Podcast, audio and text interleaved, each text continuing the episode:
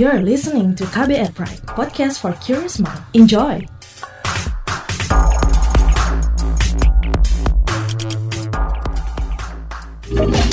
Kamu lagi dengerin What's Trending KBR Pagi. KBR Pagi siaran pagi radio paling update. Selamat pagi. Apa kabar Anda hari ini di hari Selasa 7 Juli 2020?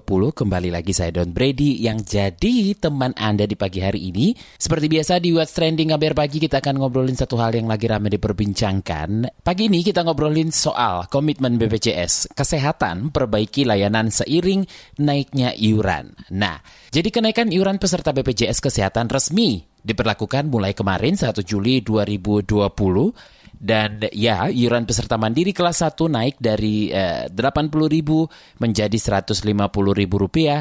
Terus juga kelas 2 naik eh, dari 51.000 menjadi 100.000 rupiah. Dan kelas 3 naik dari 25.000 menjadi 42.000 rupiah. Sebelumnya memang Mahkamah Agung atau MA itu um, sudah membatalkan kenaikan iuran BPJS Kesehatan. Tapi iuran iuran itu kembali naik dengan terbitnya Perpres baru awal Mei lalu. Kita semua sudah tahu lah ya drama BPJS yang um, seperti apa. Dan menurut juru bicara BPJS Kesehatan Iqbal Anas Ma'ruf, kenaikan iuran BPJS akan dibarengi dengan peningkatan pelayanan kesehatan. Hmm, jadi perlu dicatat ya. Sekali lagi dibacain nih Menurut juru bicara BPJS Kesehatan Iqbal Anas Ma'ruf, kenaikan iuran BPJS akan dibarengi dengan peningkatan pelayanan kesehatan.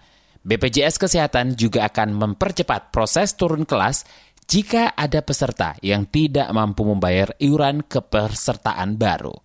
Seperti apa? Kita akan obrolkan pagi ini, tapi sebelumnya kita simak dulu seperti apa keriuhan netizen plus 62 di media sosial terkait ini. Ini dia. Kita baca komentar dari akun @rimarima. Udah di SMS nih sama BPJS buat bayar. Hmm. Kemudian ada cuitan dari akun @putrasunda1, males bayar, gak bayar jadi bengkak. Lalu ada akun @becanda underscore tahu. Ya Allah, man orderan lagi sepi. Semoga dikasih jalan keluar ya. Kemudian ada dari akun @harit mencuit, memang sudah di announce dari beberapa minggu yang lalu. Maaf sahabat, itu udah keputusan dari pusat ya, harap dimengerti. Kemudian ada komentar dari Risna Betty 14. Terima kasih pemerintah setelah BBM tak kunjung turun, tagihan PLN yang mengamuk, hari ini BPJS juga naik. Akan kami kenang jasa-jasamu sebagai penyebab ribut laki bini karena pusing atur keuangan. Kemudian ada Ed Silent Birdie. Iuran naik, namun BPJS Kesehatan pastikan akan semakin memperbaiki layanan dan kualitas untuk masyarakat Indonesia semakin lebih baik. Kita lanjut ke akun Edmund 4 Fikun. Jauh amat bandingkan sama negara lain, bandingkan aja kualitas BPJS asuransi dengan swasta lain. Kemudian ada cuitan dari Ed Siahaan Sabet. BPJS dinaikkan nggak masalah kalau menaikkan kualitas pelayanan, tapi kalau menutupi defisit karena ketidakmampuan memanage itu salah. Siapa sih ya gak mau bersedekah, tapi masa iya kita bersedekah dengan ancaman gak bisa ngurus sesuatu? Logikanya di mana? Itu menciptakan utang baru. Terakhir ada cuitan dari Ed Widasatyo. Aku pribadi nggak masalah BPJS naik, asalkan disertai perbaikan layanan yang ada. Aku nggak mau ada stereotip pasien BPJS dianaktirikan, layanan asal-asalan, dapat resep obat kualitas murahan. Kita sekeluarga jujur terbantu dengan layanan BPJS, jadi aku masih milih positive thinking soal ini.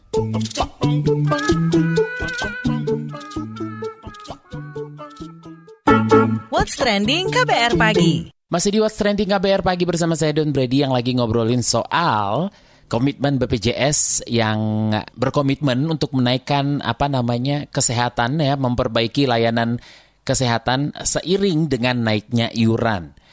Nah, untuk lebih lengkapnya lagi soal ini seperti apa niatan BPJS Kesehatan memperbaiki pelayanan kesehatan, saya ajak Anda untuk menyimak penuturan juru bicara BPJS Kesehatan Iqbal Anas Maruf kepada KBR pekan lalu. Ini dia. Yang pertama yang harus dipastikan itu bagaimana hasil kesehatan mampu untuk fokus terhadap bayaran kepada peserta. Jadi jangan sampai dengan alibi bahwa keterlambatan pembayaran sehingga rumah sakit terganggu untuk membayar obat, membayar tenaga kesehatan, akhirnya mengurangi kualitas layanan yang diberikan kepada peserta. Ini kepastian bahwa peserta akan terlayani, terlayani dengan baik merupakan bagian kontrak yang diatur dalam perjanjian kerjasama BPJS Kesehatan dengan rumah sakit. Kami akan memonitor ketat soal itu sehingga peserta dapat terlayani yang dengan baik.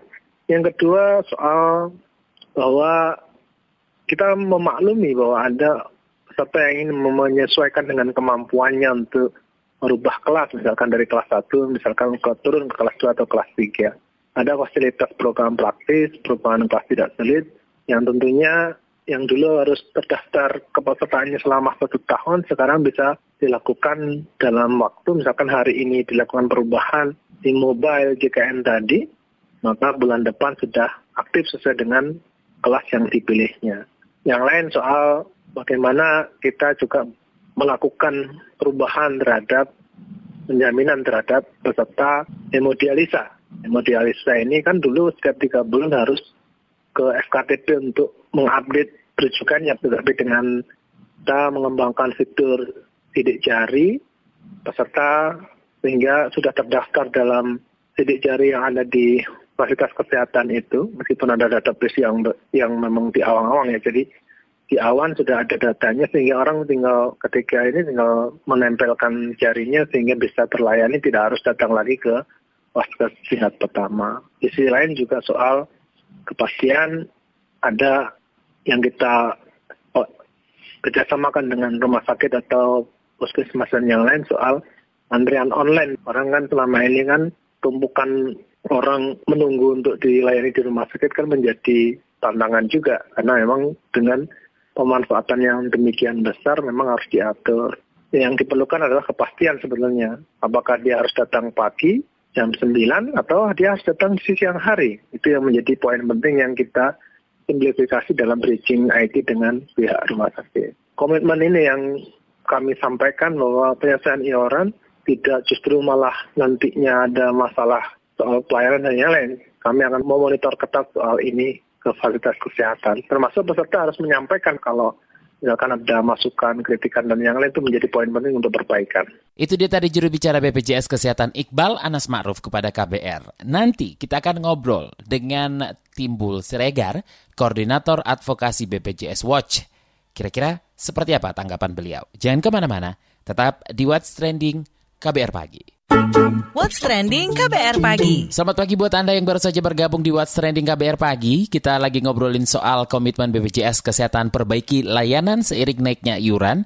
Seperti kita ketahui bersama kalau BPJS Kesehatan itu resmi diberlakukan mulai um, kemarin ya 1 Juli 2020.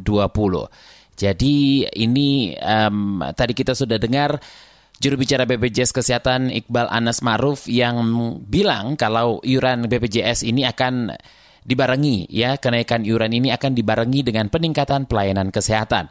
Oke, saya sudah bersama Koordinator Advokasi BPJS Watch Timbul Siregar. Pak Timbul, bagaimana Anda melihat BPJS Kesehatan untuk meningkatkan atau untuk peningkatan layanan kesehatan seiring kenaikan iuran ini, Pak? Memang sebenarnya kalau kita baca pasal 24 ayat itu undang-undang SDSN sebenarnya ada tidak ada kenaikan, gitu kan? Mereka harus berkomitmen meningkatkan pelayanan karena dalam amanat itu BPJS Kesehatan harus meningkatkan pelayanan terus menerus kan gitu. Nah, cuma memang momentum kenaikan iuran memang harus dibalas dengan bagaimana peningkatan pelayanan itu nah, karena kewajiban dinaikkan dari peserta ya kewajiban dari BPJS juga harus dinaikkan cuma kalau saya perhatikan walaupun di undang-undang SDSN sudah diamanatkan dan memang secara logikanya harus ditingkatkan, tapi ternyata belum juga. Sebagai contoh saja, ya, pelayanan kepada masyarakat peserta pasti belum masih ada orang yang masih tunggu berbulan-bulan operasi. Itu kejadian bukan baru tahun ini, bukan tahun kemarin, bukan tahun yang 2018. Itu terjadi terus. Atau memang nggak bisa diubah? Gitu. Nah, bagian mana yang memang perlu perbaikan? ya sebenarnya kalau kita runut ceritanya banyak dari sisi pelayanan seperti tadi pelayanan-pelayanan yang kejadian terus menerus dari sisi kepesertaan masih banyak peserta-peserta uh, peserta pekerja penerima upah swasta ini belum masuk gitu Artinya apa? Masih membiarkan banyak perusahaan-perusahaan yang juga tidak mendaftarkan pekerjanya. Padahal mereka butuh jaminan JKN. Berikutnya, dari sisi kepesertaan misalnya mereka di PHK. Saya berkali-kali juga bilang begini, Pak Perpres 82 tahun 2018 mengatakan peserta JKN yang mengalami PHK itu mendapatkan pelayanan jaminan 8, 6 bulan maksimal ke depan. Walaupun tanpa membayar iuran lagi dan peserta itu dan keluarganya turun ke kelas 3. Tapi sampai sekarang masih banyak kerja yang ter-PHK yang tidak tahu dan tidak dimudahkan gitu loh untuk mendapatkan hak pelayanan jaminan maksimal 6 bulan tersebut. Saya sudah bilang berkali-kali ini masa normal nggak normal. Tolonglah relaksasi regulasinya sehingga bila ada pekerjaan ter-PHK, manajemen ataupun HR-nya cuma dalam menelpon, eh BPJS Kesehatan ada A sampai Z, 26 orang ini PHK. Ini datanya. Tinggal diterima, tinggal diadopsi, tinggal dijamin maksimal 6 bulan sesuai Perpres 82 tidak perlu lagi dia lari ke pengadilan hubungan industrial untuk mengaktakan perjanjian bersama sehingga itu menjadi uh, dokumen yang bisa menjaminkan mereka enam bulan beserta keluarga. Ini posisi tidak normal. Gak usah lagi direlaksa apa gak usah lagi dipersulit dengan regulasi yang ada sekarang kan begitu. Oke, okay, bagaimana memastikan itu terlaksana nih Pak? Saya bilang begini, bahwa kehadiran BPJS Kesehatan itu mewakili peserta. Mereka harus membuat perjanjian kerjasama dengan rumah sakit ketika mereka rumah sakit menjadi mitra BPJS Kesehatan dalam melayani peserta kita ini. Eksistensi peserta itu diwakili oleh BPJS Kesehatan. Jadi ketika peserta punya persoalan di rumah sakit, di paskes, BPJS lah yang harus secara proaktif membantu peserta ketika peserta mengatakan saya 10 bulan harus menunggu operasi gigi. Ada tuh kasus kemarin, Pak Sanusi namanya. Saya berpikir harusnya kan BPJS dilaporkan dia mencari rumah sakit lain yang memang bisa mengoperasi Pak Sanusi ini dalam waktu dekat gitu. Tidak melihat udah di situ aja untuk menunggu 10 bulan. Kan nggak masuk logika ketika ada orang yang mau dioperasi harus nunggu 10 bulan. Dan ini bukan kejadian pertama. Beberapa kali juga di rumah sakit di Bandung juga ada yang berbulan-bulan menunggu, akhirnya saya dorong BPJS akhirnya bisa dialihkan kepada rumah sakit lain di Jakarta.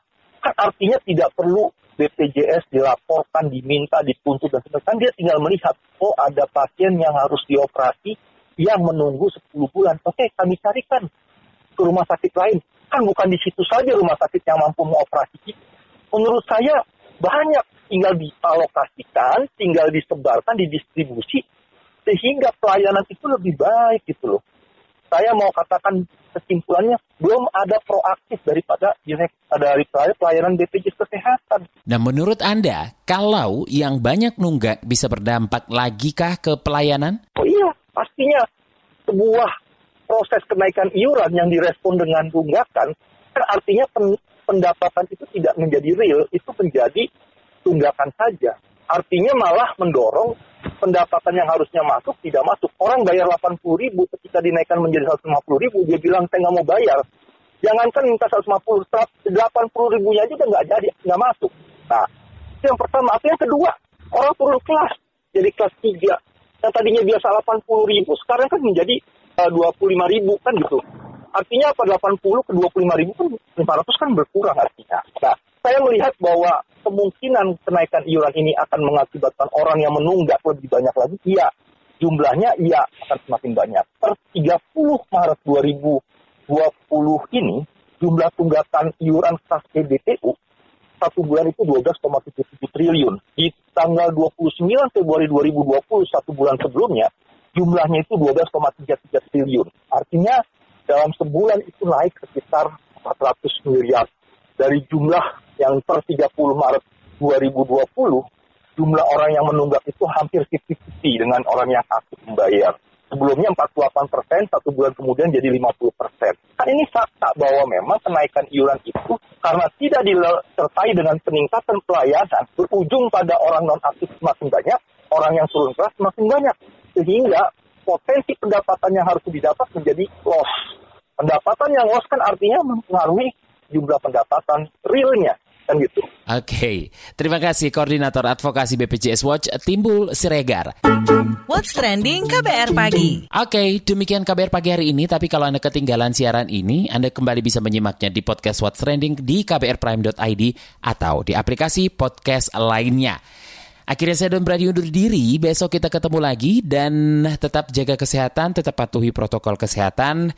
Bye-bye. Terima kasih ya sudah dengerin What's Trending KBR Pagi. KBR Prime, cara asik mendengar berita. KBR Prime, podcast for curious mind.